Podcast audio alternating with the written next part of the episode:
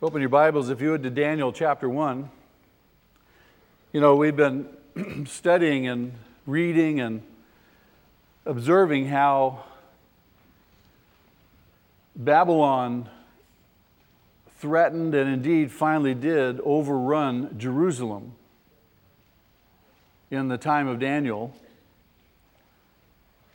And viewing that video, it just struck me how we're living in a day and a time when indeed, again, Babylon is on the verge of overrunning Western society.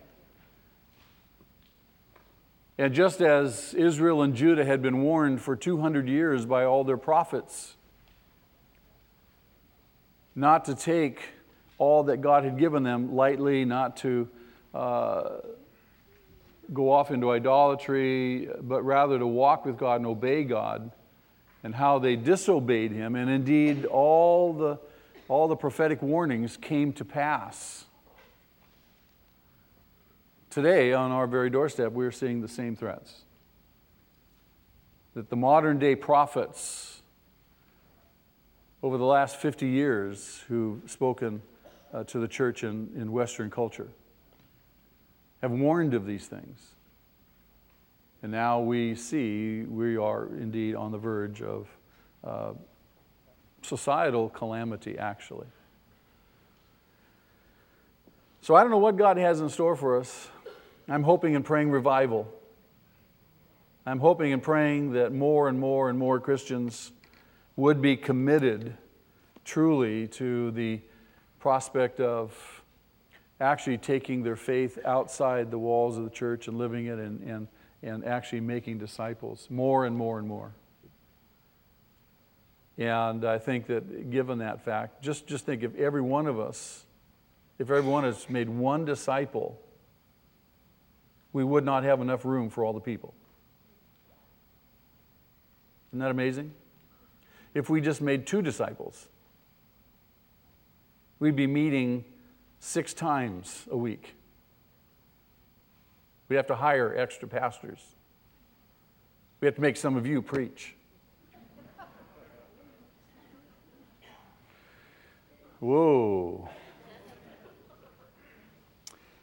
Daniel chapter 1, we left off at verse 8. We'll pick it up there this morning.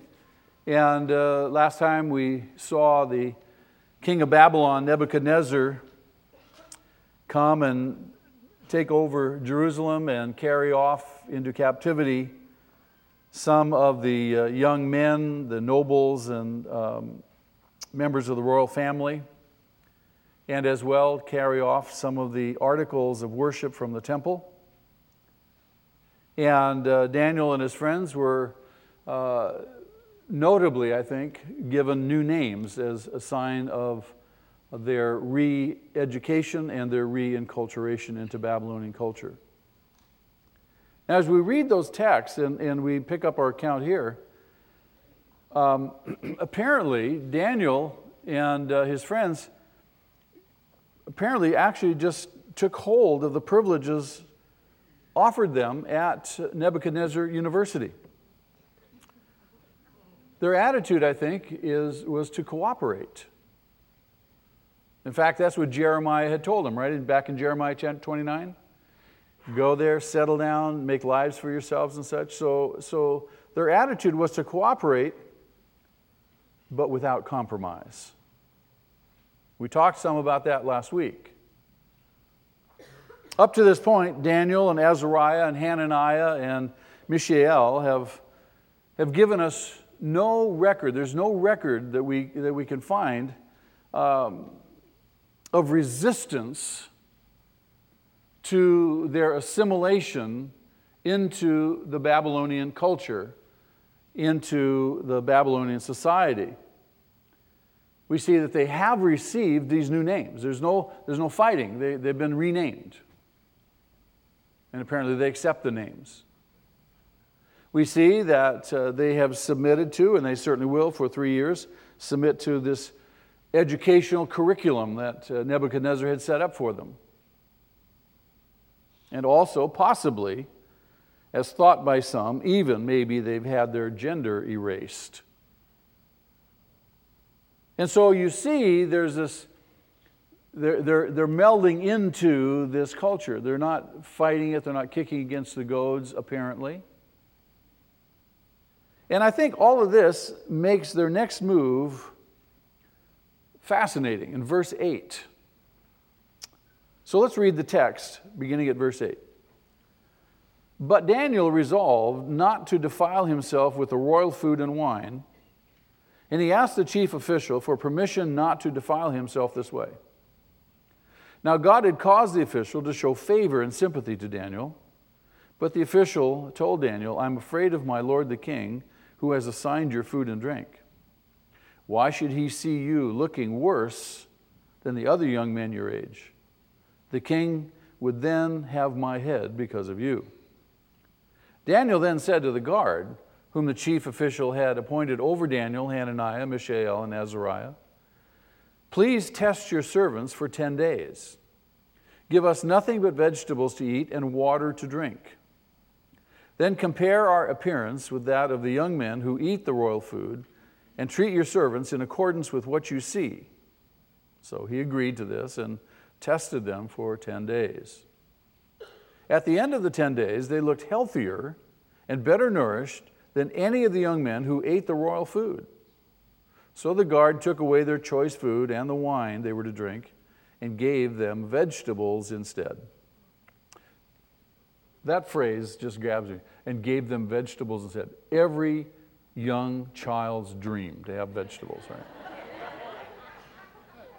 Oh, joy. To these 4 young men, God gave knowledge and understanding of all kinds of literature and learning, and Daniel could understand visions and dreams of all kinds. At the end of the time set by the king to bring them in, the chief official presented them to Nebuchadnezzar. The king talked with them, and he found none equal to Daniel, Hananiah, Mishael, and Azariah. So they entered the king's service. In every matter of wisdom and understanding about which the king questioned them, he found them 10 times better than all the magicians and enchanters in his whole kingdom. And Daniel remained there until the first year of King Cyrus. So here's the setting. They've embraced Babylonian culture. Those last verses are really summary verses, and they've now launched out on their careers as government people for Nebuchadnezzar. But verse 8 tells us here's a point at which apparently Daniel draws the line. I'm going to enculturate, I'm going to participate, I'm going to do all these things, but here is where I draw the line. Where does he draw the line? Over food. A couple of questions. What does Daniel hope to accomplish by this stand, and why has he chosen the area of diet as the moral and theological line over which he refuses to step? You would think he would say, we are not going to immerse ourselves in Babylonian culture to the degree that we learn all about your gods. We're not going to study astrology and all the godless kinds of things. You would think that he would pick on something much more substantial to draw the line over. But he draws the line at food. Now, while Daniel and his friends say yes to the culture, they do so with such a spirit of detachment that at any point the answer no could be given no matter what the cost, and it could be given loudly and clearly. Do we live our lives in a sense, in America, we are enculturated, aren't we not? We are well enculturated into American culture. Secular culture. We are well acquainted with it, aren't we? But do we live in such a way, as we say yes to everything, do we live in such a way that at any minute we can say no? Or are we so invested that we can't say no? Does that make sense to you? the whole idea, the whole concept is to live life in such a way that you hold on loosely to the things of this world. If you hold on too tightly, there'll come a time when you need to say no, and it's going to be very difficult if, in fact, you even would say no. And many of us have been tested at those various points in our present experience. You see, Daniel and his friends, in effect, and this is a key for us, they remain inner strangers to the life and the culture in which they are apparently outwardly and fully involved. It's kind of like the little kid who says, all right, I'll stand up, but inside I'm really sitting down, right? They never sacrifice their inner conviction that they belong body and soul to a kingdom other than that of Babylon. And the same is true for us. We are fully invested in American culture and society and politics and all that sort of thing. But inside, we belong to another kingdom, don't we? So while they settle down in Babylonian life, they remain always aware that in all their duties and all their temptations, and this is important, all that happens, they are being put to the test, not by Nebuchadnezzar, but by the God of Abraham, Isaac, and Jacob. God is putting them into situations, trying them, testing them, proving them. And will they prove faithful? The same principle applies to our life. No matter where we are. Is God sovereign? Yes. Does He not put us in different situations? He is orchestrating, engineering life in all the environments in which we find ourselves. And there are all opportunities to demonstrate what? Faithfulness. And some of them are much more trying than others. Some of them are much more demanding than others. But the challenge for us, again, as we see reflected in Daniel's life and the life of his three friends, is will they remain faithful in this process of immersion into Babylonian culture?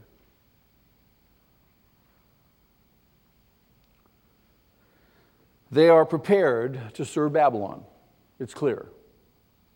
They're prepared to build up its society, to shape its history, but never to the extent of sacrificing their own national history for that of Babylon. They're prepared to pay tribute to Nebuchadnezzar, but never to the extent of lessening their own commitment to the God of their fathers. They find it neither impossible nor even difficult to cooperate without coming to the point of violating their own conscience in its loyalty to God and to His Word. They can even enjoy their Babylonian life, but they are always ready to resist when the interests of Babylon clash with the interests of the kingdom of God. You and I, God means for us to enjoy all the good gifts He's provided. Everything good comes from our Father's hand, doesn't it? He means for us to enjoy life. But He means for us to know and to be committed to the proposition there's a point at which we will not go. There's a line we draw in the sand. We will not cross that line. We will not violate our conscience. We will not disavow, in effect, by our attitude, our behavior, the principles of the kingdom of God. They can speak the word no, always, loudly and clearly, decisively and politely. In these early chapters of the book of Daniel, and most notably, there's a couple of notable events, unforgettable incidents. You see them reflected in chapter 3 and chapter 6, and these are situations in which we clearly hear their no spoken forcefully, dramatically, publicly. Three of them said it when they were threatened with the fiery furnace back in chapter 3. They were threatened with the fiery furnace if they did not bow down to the image of Nebuchadnezzar. They said, no, we will not bow down. You go to chapter 6, Daniel said no when he was being threatened with being thrown into the lion's den if he would not quit praying to God. Daniel said no. But here, this is something key, I think. I believe their resistance didn't just appear at that moment. I believe their resistance began a while back. I believe the resistance began in this quiet, undramatic interview which took place within the privacy of the office of the dean of students at Nebuchadnezzar U, with Ashpenaz, the official. A decision was made there and then, I believe, that took just as much determined courage and put their lives at as much risk as their later, more dramatic decisions would do. I believe that if this first decision had not been made, there would later have been no resistance at all to the fiery furnace or to the threat of being cast into the lion's den. You know, a number of years ago, there was this theme, what would Jesus do? You know, there's a book and bracelets and T-shirts and, you know, what would Jesus do? And everyone jumps on the bandwagon. And so the idea was that you find yourself in a place and what would Jesus do here? So I'm going to do what Jesus would do. As if instantly you're going to do it. It's an illusion. You wouldn't do what Jesus would do in a crisis moment unless way back here you had been learning to do what Jesus would do in those quieter moments. Does that make sense? So I'm growing more like Him. I'm growing more like Him. You see, God is giving us opportunity after opportunity after opportunity in our life every single day to learn, to grow, to be more like Jesus, to do the things that Jesus would do, so that when we reach those points of crisis, we would probably do what Jesus would do. So I submit to you, back here in this interview with Ashpenaz, when Daniel draws the line, he says, I don't want to defile myself with the king's food. He draws that line. He makes that stance. And I submit to you that is what enabled then him to say no and to risk his life in the lion's den and the other three to risk their lives in the fiery furnace.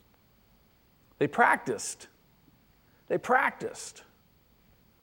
Does this make sense to you? See, in Daniel's time, the danger to his own life and to that of his own nation, which had to be faced, the danger was that of drifting into complete conformity with the Babylonian culture. And they lose their identity. They're so immersed. You know, America historically has been called a melting pot. And we hear much about being Americanized or being homogenized so that...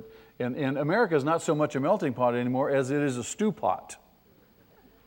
You know, the potatoes kind of stay amongst themselves, and the beets stay among themselves, and the carrots stay among themselves and such. And you get this flavor, but really there's all these distinct groups. That's America today.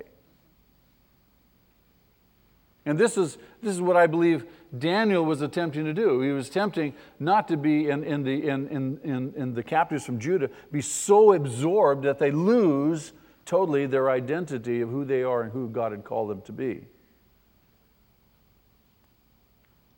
The result, if they did, the result would be the loss of their understanding, of the loss of their vision of why God brought them into existence in the first place as a nation, and indeed why Daniel existed. Have you ever asked yourself, why am I here? Lots of people do that. And Christians, a lot of Christians don't understand why they're here. What's my purpose?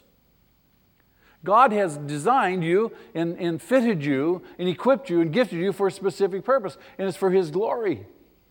But you can be so immersed into the culture that you lose sight of that. You don't have any understanding of what your particular thing is. Why God made you? Why is the church here? Why do we have church? See, all these questions seem so elementary, but you can be so taken and so immersed and so absorbed into the secular culture that you lose sight of your purpose and the purpose for the church. The church is not just to come on Sunday and sing some songs and listen to me yell and throw a few bucks in the bucket.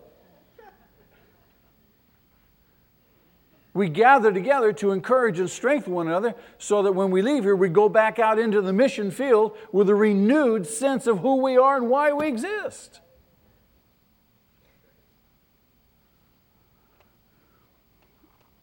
For men placed as Daniel was placed and thinking as Daniel did, they believed they could not serve God with a clear conscience unless a line was drawn somewhere and a firm stand taken at some certain point. And I think you'll agree, each one of us. And it varies for everyone. There are people of varying maturities and experience, and at some point you can draw the line here where another person has to draw the line there. I can't tell you, you can't do that and impose my experience and my choice and decision where I draw the line on you. But I can say to you, where do you draw the line? Where is your line in the sand? Over what will you not compromise? And why? See, the question was very simply, where was the line to be drawn? Should there be a line drawn? What do you think? Yeah, absolutely. But the question is where? Where was compromise to be possible, and where was compromise to be impossible? Think about that. Daniel draws a line at a seemingly inconsequential point. Eating royal food. What is the deal with that? You would think he would pick a much more substantial place to which to draw his line. Why has he chosen the area of diet as the moral and theological line over which he refuses to step? That question is not an easy one to answer with confidence. Let me propose to you a number of rationale for that question. Number one, and logically, our first inclination, and for most commentators that I read, the first inclination would be that Daniel is firm in his commitment to the dietary laws of the Old Testament. And on the surface, it would seem he would have good reason for this. Linguistically, in the Hebrew, the word for defile denotes a religious defilement. And the word defile is used twice in verse 8. A religious defilement. So that would lead you to think, wow, these Old Testament food laws are very, very important. In other words, Daniel wants to keep kosher. However, I suggest to you that if Daniel's intention was to keep kosher, then why refrain from wine? There is no place in the Old Testament food laws which forbade a Jew from drinking wine, except with one exception. What's the one exception? The Nazarites. Numbers chapter 6. They were forbidden to drink wine. If you go to chapter 10 and verse 3 of Daniel, we read that later in his life, apparently he did eat choice food, meat and wine. So apparently later on, he didn't keep kosher. Which makes me wonder if, in fact, this was his reason in the first place. Now, it's possible that Daniel was convinced that under the circumstances of the exile, there could be no compromise with those traditional food laws of the Old Testament. The point being that it's possible that he was thinking, if we give ground here over the food laws, that's just going to open the floodgates to giving ground everywhere. There'll be mixed marriages. There'll be idolatry. There'll be all sorts of compromises if we give ground here. So some writers think this is why he drew the line, because the Old Testament food laws were very, very important. They would be the place at which he would not compromise. But it's interesting, there were some other Old Testament prophets, most notably Hosea and Amos, that when you read their prophecies, their threats, and their warnings to Judah, it's in their warnings that they implied that it would be actually impossible to keep kosher in a land of captivity. Hosea in chapter 9, verse 3 puts it this way, they, meaning Ephraim, they will not remain in the Lord's land. In other words, they're going to be taken off into captivity. Ephraim will eat unclean food in Assyria. So it's going to be practically impossible to remain kosher. Amos says this. He says that the Israelites will die in an unclean land. Now, the implication of just the phrase unclean land is everything is unclean, even the food. The whole culture is going to absorb them. So I want to suggest to you that Daniel probably is not taking a stand over the food issue because he's so much concerned with the laws of the Old Testament, the Mosaic dietary laws. There's a second option. It's possible that Daniel, if not motivated again by the dietary laws of the Old Testament, was concerned about the religious overtones of the food from the king's table. In ancient Near Eastern literature and history, it's nearly universal that these pagan kings and rulers and leaders would always offer sumptuous meals, sumptuous food to their gods. In fact, Paul talks about in Corinthians food sacrificed to idols. And it was a stumbling block for the early Christians. And so here they are. You're a Mesopotamian king. And you worship these different gods. In this case, they worship the god Marduk. And so these sumptuous meals would be prepared, and they would be brought, and they would be laid in the temple of Marduk at the altar to this idol.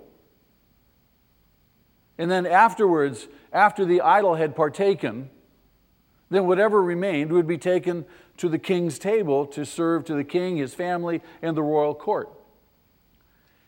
Do you suppose that any of these Mesopotamian kings ever went hungry? No. Do you suppose that they went back to the idol and to the table in the temple there and found the food was all gone, all eaten up? Of course not. Those idols didn't eat anything. They were just idols. You know, can you imagine going to the temple, well, my, he didn't eat today, so I guess it's all for us.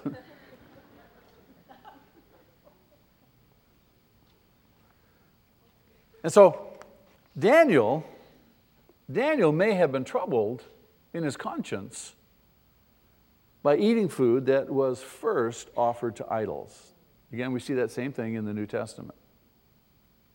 However, the problem with that is that Daniel doesn't avoid all the food of the palace, does he? He does eat some of it. What does he eat? Veggies. He eats his veggies. We have no reason to think whatsoever that the vegetables were not offered to the gods along with the meat and wine.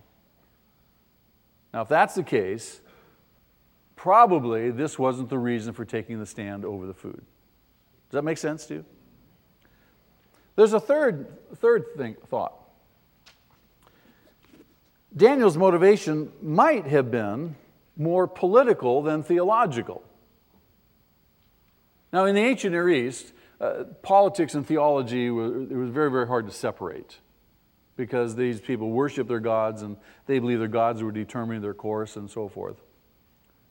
The phrase to eat at the king's table or to eat from the king's provision was tantamount to accepting or to an acceptance of that king's covenant or treaty over lordship. In other words, when you eat with somebody, you are acknowledging what? Relationship with them. You're participating in relationship, aren't you? I mean, you don't eat with people you don't like, typically, right? Unless you absolutely have to. That's generally at Christmas and Thanksgiving and...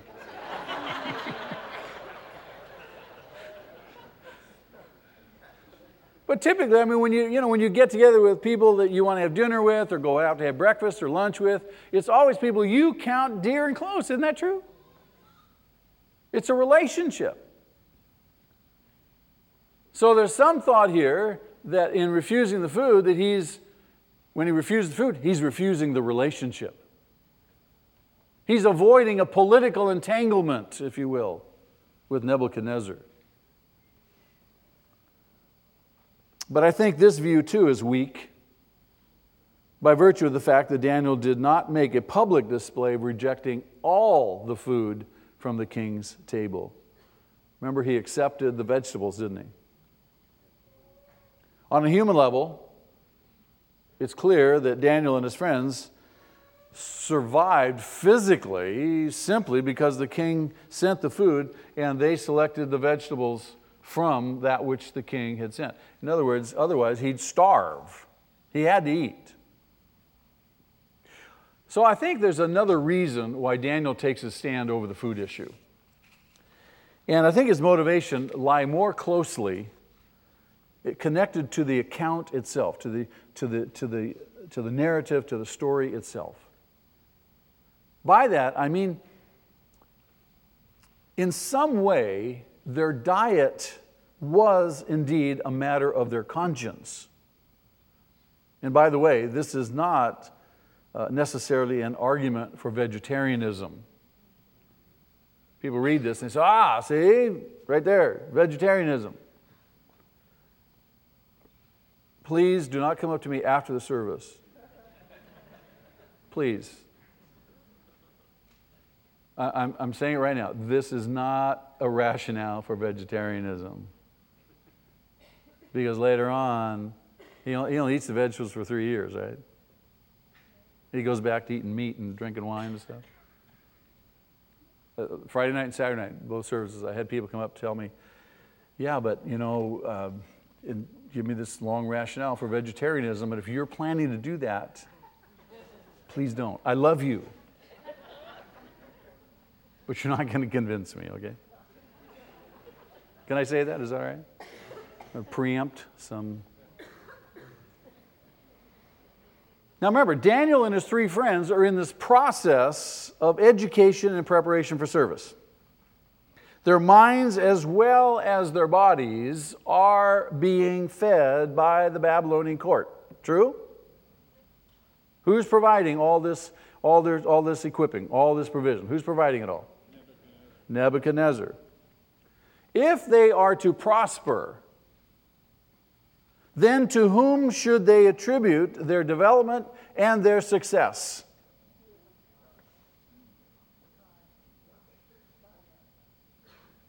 Who should they attribute their success and their development if they indeed flourish under the provision of King Nebuchadnezzar?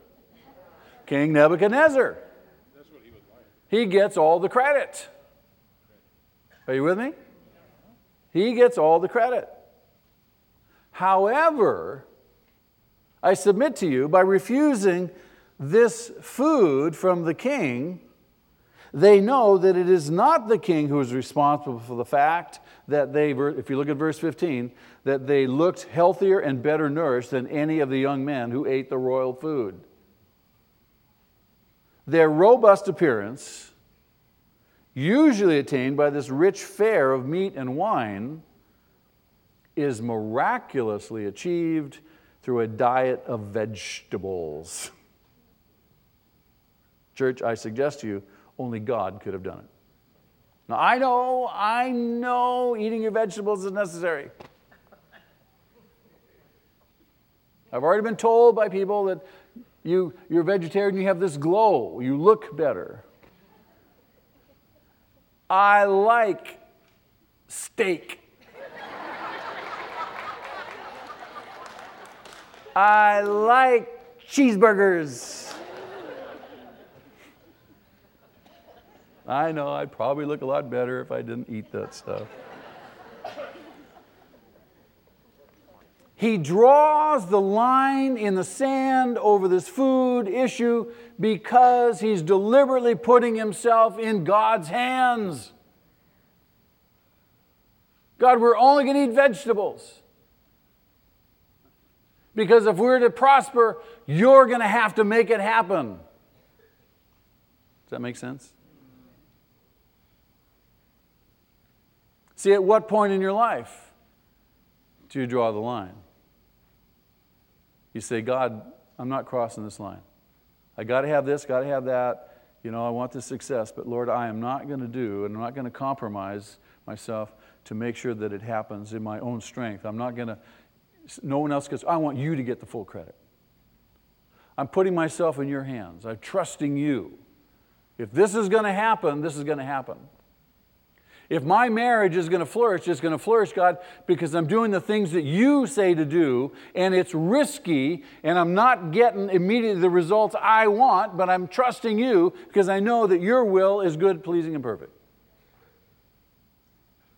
If my kids are to grow up and honor you, God, I'm going to raise them in a manner that honors you, and I'm going to use your book to give me direction. I'm not going to lean on my own understanding.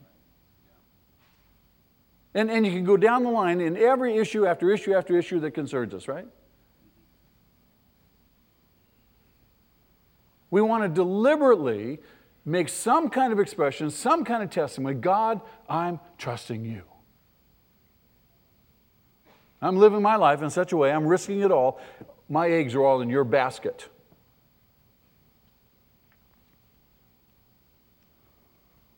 This diet of vegetables was only temporary. It was only for 3 years. As we learned from chapter 10, verse 3, Daniel enjoyed the rich food later in his life. If Daniel's motivation not to defile himself by keeping kosher, if his motivation was simply to avoid idolatrous defilement or political entanglements, then we should question why his eating habits changed later in his life. We would expect to be some consistency. The purpose of this partial fast, and that's exactly what it was a partial fast, was to keep Daniel and his friends from believing that their physical appearance and, by consequence, perhaps their intellectual gifts were the gift of the Babylonian Empire. And another point, their diet was private, it wasn't public. No one knew about it except them and God and the guard. As the four stood before Nebuchadnezzar, and as they were pronounced the best in the class, Nebuchadnezzar could take pride in the product of his provision. Can't you just see that? Wow, look what I have done in these young men. Only Daniel and his friends really knew the truth. And you see, this sets the stage for them later on, because now God has blessed and honored them because they've trusted him, and now they know that they can say no at other points. Do you follow the logic? It's just not food loss for the food loss sake. It's simply because they are putting themselves in God's hands. They're in a foreign land. They're in a desperate situation. They have to know, can they really trust God? And if God will honor them here, he'll honor them there. Daniel could say no to not praying. Under threat of being thrown to the lions. Throw me to the lions. Throw me to the lions. We get to chapter 3, we read about his three friends in the fiery furnace, and they said, "Our God is able, but even if he doesn't, we're not going to bow down." How can you be so confident? Only because God has demonstrated to you already in the privacy of your own heart and life, only they knew about the diet. And God honored them, made them best in the class. Would that give you confidence? Oh, amen. Amen. Did they achieve their goal of this substitute diet by making public proclamations of their intentions? Huh? Did they? Did they march around in Babylon in the palace and say, "We won't want to eat meat"? Did they carry placards? They stage a food strike? They try to get the other exiles to join them? No. Daniel quietly approached Ashpenaz and asked him for permission not to partake. Asked him for permission not to partake. Wow. And the chief official said, "Why, Daniel, certainly, I'll grant you permission." Is that what happens? No, he didn't want to. He didn't want to risk his own neck, did he? He doesn't reject Daniel out of hand, brusquely or violently. He could have. Could Ashpenaz have made trouble for Daniel and his friends, you think? I mean, the guy's concerned about his own neck, isn't he? He says that. Could he have peremptorily gone to Nebuchadnezzar and says, "O king, I need you to know something here. Just in case these guys only want to eat vegetables. They don't want your good food, the rich food. They just want vegetables. So just in case somehow they eat the vegetables, they don't look at it. It's not my problem." Could he have made trouble for them? Absolutely. But he doesn't. Notice, please, verse 9. What are we told in verse 9? God caused Ashpenaz to show favor to them. Who did that? God. God caused that to happen. From this godless, self-seeking leader, God caused them to show favor. You know, while the Babylonians thought that they were in control of the world, they were in control of the local scene, the Bible makes it clear that there's only one who's in control. There's only one who orchestrates all the events of life, and he does so for the good of his people. And who is that?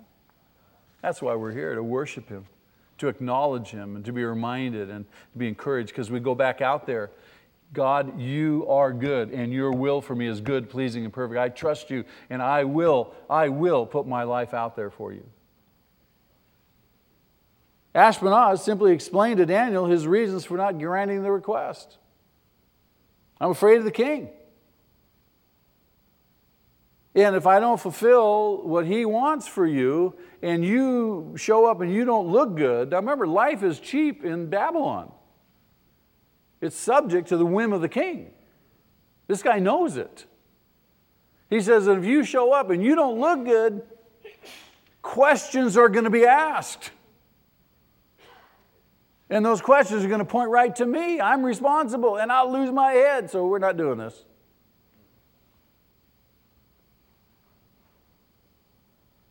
Daniel doesn't panic. Daniel doesn't even get angry. Well, does he? No, what does he do? This is brilliant. Daniel is absolutely brilliant. He simply chooses another strategy to accomplish his goal. Now, it's not exactly clear from the passage that Ashpenaz just clearly shuts him down. He just explains his rationale for not going along with him. He doesn't say absolutely no. So another door has opened, and we see developing a theme in Daniel that will continue throughout the book. He is the incarnation, if you will, of a wise young man. He's a man who is learning how to navigate life. He's a man who knows and is learning the right action for the right situation. He is learning to know the right word to effect a godly result. And so he goes to the guard that Ashpenaz has put in charge. And Daniel proposes an interesting experiment to the guard. What's the experiment? A 10-day test. A 10-day test. What could possibly happen in 10 days? Now, let's say you're the guard, and he comes to you, and he proposes this test. And he says, we just want to eat the vegetable part of the meal. We don't want to eat the meat and all that real rich stuff. We just want the vegetables. Now, you're the guard. Do you suppose the guard had access to all that rich food? Do you think he ate from the king's table? I don't think so. He's a guard. He's not an official. So if you're the guard, you're thinking, it's only 10 days. What harm could it do? 10 days. I could score a couple of hamburgers here. Is that a possibility? No. So he... I'm thinking this guy's calculating. He's I could score a steak or two, maybe a Chateaubriand or something, take it home to the wife. So he goes along with the 10-day test. The test works. 10 days. 10 days. The 4 eat vegetables, and then, for the glory of God, they eat vegetables for 3 years. Vegetables and water. Whoa, doesn't that sound good? 3 years. But notice verse 17. In verse 17 we read this, for the third time this phrase is used. Now, it's not translated this way, but in the Hebrew, it's very simply, it's God gave. God gave. God gave. Here's the third time. God gave something to someone. What did God give? He gave knowledge and understanding of all kinds of literature and learning to these 4 young guys. Why? Because they staked it all on God. We're going to deliberately limit ourselves. We're not going to eat all this rich food. We're going to depend on you. We're going to eat only the minimum. And God, you're going to have to do the rest. Now, of course, Nebuchadnezzar and all those in his court who were involved in the education of these 4 young Jews would take credit for their brilliance, logically. But Daniel and his friends would know to whom the credit was really due. And this would bolster their life. This would give them confidence. You see, chapter 1 of the book of Daniel, it really drives home the point of who is really in control. How are you going to know that God's really in control? Unless you put yourself in a place, you draw a line someplace, you say, I'm not crossing this line. I could do it. I could go there. I could have this food, no problem. Everybody else is doing it. I'm not going to cross that line because I want to know God's provision, God's grace, God's working in my life. Does this make sense to you? You see, today we feel the same tension Daniel felt, especially as we face around us a world that is rapidly changing in its ethical, religious, and permitted customs. There's stuff that's going on today that 20 years ago you would never, ever, ever predict would be happening. The current change is so powerful. It's unrelenting. It's just marching on. This current change is so powerful that it tends to swallow up in itself anything that does not strongly commit itself to another viewpoint. Boom. And undoubtedly, we have to make, whether you like it or not, you have to make some concessions to change in this world. You have to. We're not called to live as the Amish are called. We're called to be salt and light. We're called to flavor the culture. We're called to make the culture thirsty. We're called to stop the breakdown of culture, to bring light where there is darkness. And so we're not called to sit the culture out. Say, I'm opting out. I'm going to go live in the mountains all by myself. A lot of people are doing that because they don't know and understand these realities. We have to make some concessions to change.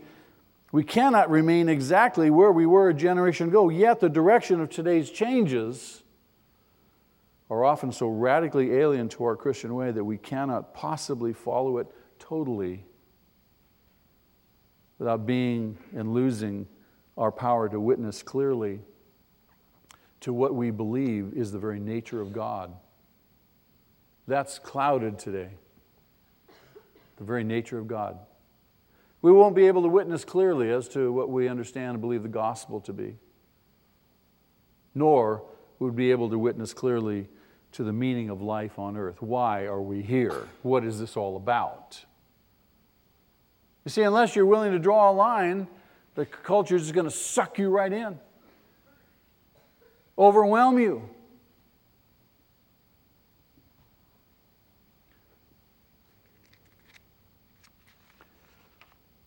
The God of our modern culture clearly is not the God of the Bible.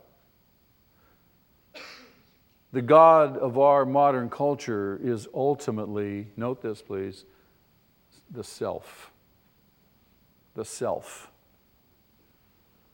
And since the individual self is at the heart of the worship of secular culture,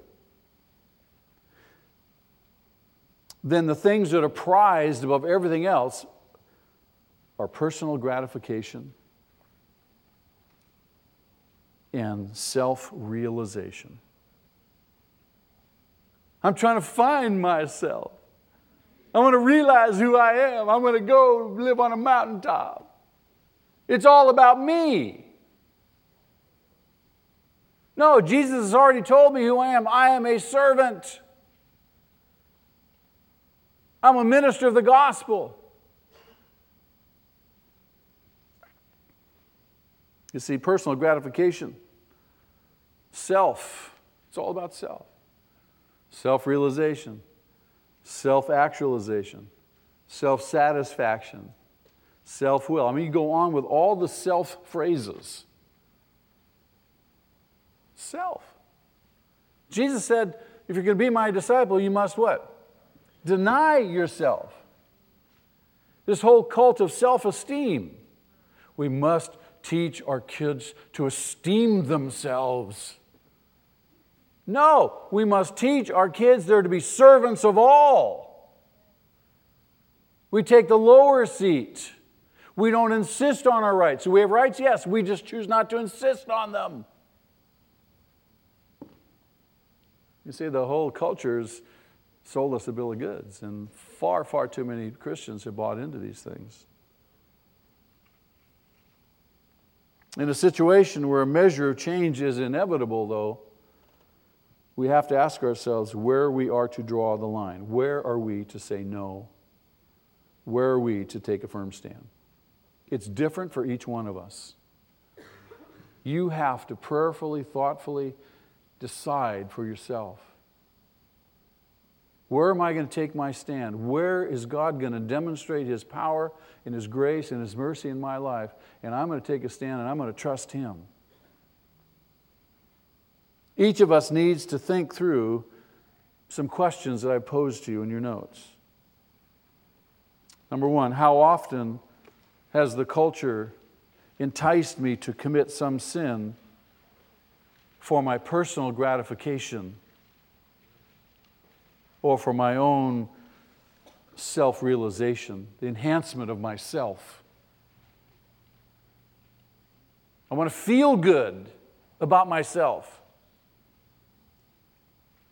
Number two, how often have the luxuries of the world tempted me to disobey God for my own self and personal gratification or realization?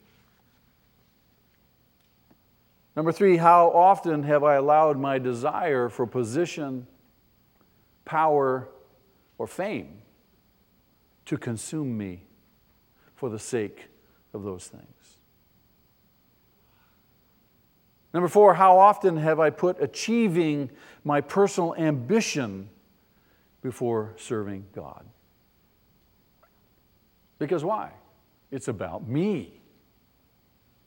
It's about establishing my goals. It's about reaching my goals. Bottom line, where do I draw the line? Listen to what Jesus says.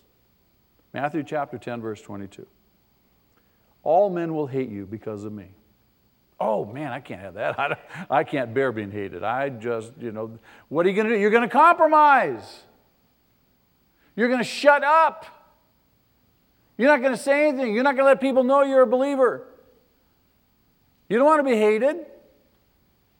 I want to be liked. I want you to love me. Will you please like me? All men will hate you because of me, but he who, now notice, what does he say? He who what? Stands firm. He who draws the line and stands firm to the end, that's the one who is going to be delivered. That's the one who's going to be saved. Not the one who's wishy-washy and compromises again and again and again. Paul writes this, same idea, same thought, same truth.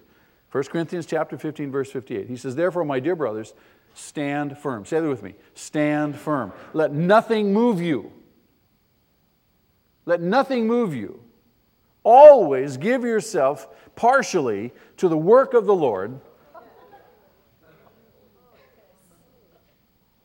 What is that? What did I say? Oh, I'm just so accustomed to that. I'm sorry. Always give yourself what?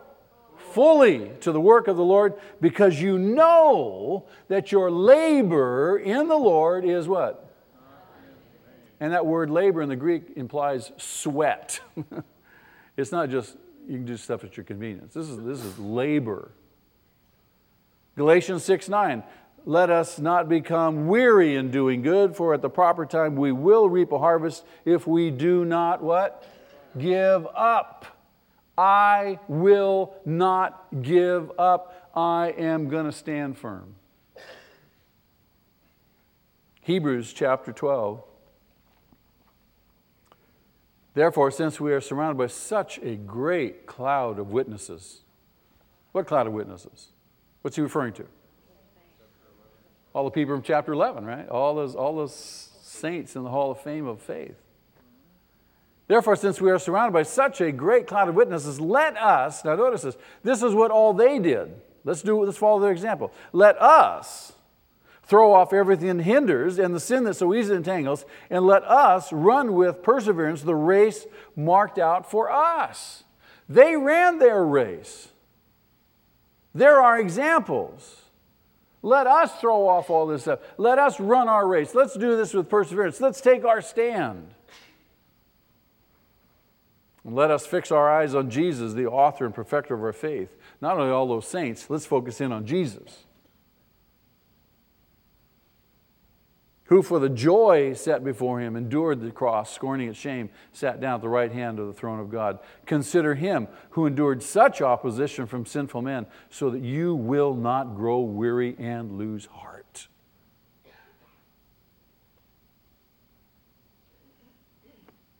It's one of my favorite passages in Joshua chapter 24.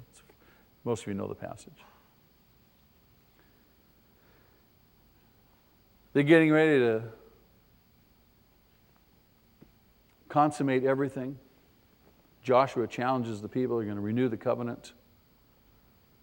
Joshua says to the people, he says, now fear the Lord and serve Him with all faithfulness. Throw away the gods your forefathers worshipped around the river and in Egypt and serve the Lord. But if serving the Lord seems undesirable to you, then choose for yourselves this day whom you will serve.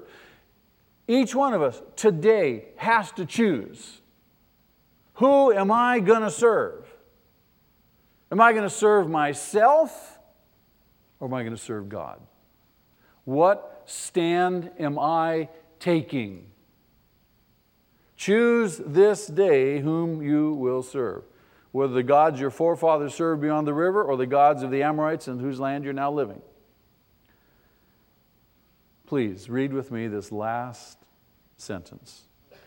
But as for me and my household, we will serve the Lord.